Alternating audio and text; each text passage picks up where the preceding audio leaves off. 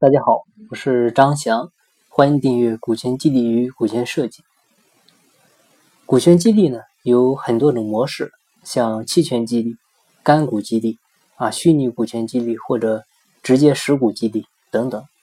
但是干股激励呢是里面相对来说比较简单、容易操作起来比较灵活的一种方式，所以呢建议啊，如果说您的企业计划做股权激励的话，又担心有其他风险，啊，可以考虑着先试着做做干股激励，因为股权激励呢，它本身就是体现的对员工的尊重，啊，员工有了股份，他的身份就变了，以前是打工者的身份拿工资，现在有了股份可以拿分红，开始当家做主，啊，有了主人翁的意识。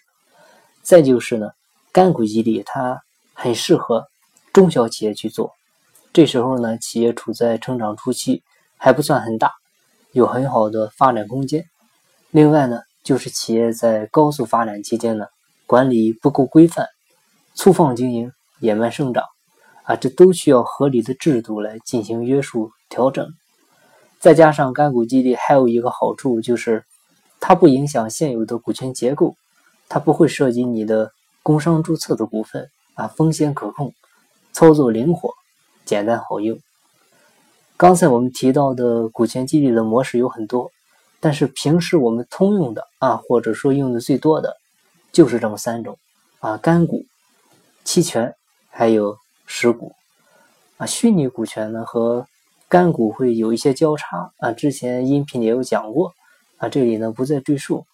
干股呢又被称为在职股啊，也叫岗位股。啊，它和之前晋商的深股很相似，就是有一个股份的分红权啊，其他的什么权利都没有。期权呢，就是加上限制条件的股权啊，可以是时间啊，可以是业绩，可以是其他条件。呃，期权呢说起来复杂，但其实挺简单的。啊，记住期权的关键词呢，就是约定啊，在约定的时间，激励对象完成了约定的考核条件。啊，就可以以约定的价格购买约定的股份，这就是期权。实股呢，就是大家平时说的银股了啊，就是花钱啊，花真金白银进来买的股份。实股呢，拥有分红权、表决权、转让权、继承权、交易权啊等等所有股份该有的权利。呃，但是今天呢，我们主要讨论一下股权激励当中的干股激励。我们可以看一下。干股激励的定义，干股呢，它是指没有出资啊而获得股份的分红权啊，并非指真正的股份，只是假设拥有这么多的股份，并按照相应比例获取分红。所以干股呢，并没有法律上的概念。很多情况下，干股激励呢是公司和激励对象之间签署一份协议啊，甚至有的就是口头约定，像晋商的深股。很多就是口头约定的，通常呢是对业务啊，或者说技术骨干，或者是有权利、有资源、有关系的人啊，希望呢给予这些人一定的红利，但是呢又不想给这些人实际的控制权，或者呢是只是给他们部分的控制权，所以呢就假设这些人占有一定比例的股份，那所以我们就能看出，干股激励最突出的一个特点就是。它的激励性强，但是呢，约束性差。因为干股通常是直接赠予的，不需要激励对象投入任何资金进来，啊，不需要他花钱，所以呢，它没有什么风险。但是如果说盈利了呢，它还可以获得分红。所以我们说，这个就是典型的可以同富贵，但是呢，不能共患难。另外呢，干股激励会导致激励对象太看重分红。啊，如果一年下来答应给员工的分红都发了，就会对公司的现金流造成很大的压力。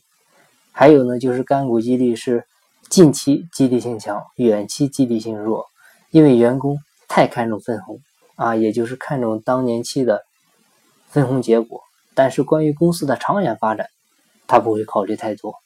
所以呢，可能他依旧是打工者的身份，还有打工者的心态去工作。没法转换他自己的思维啊，把自己当成公司的主人，所以这就需要合理的设计。啊，比如引入延期支付。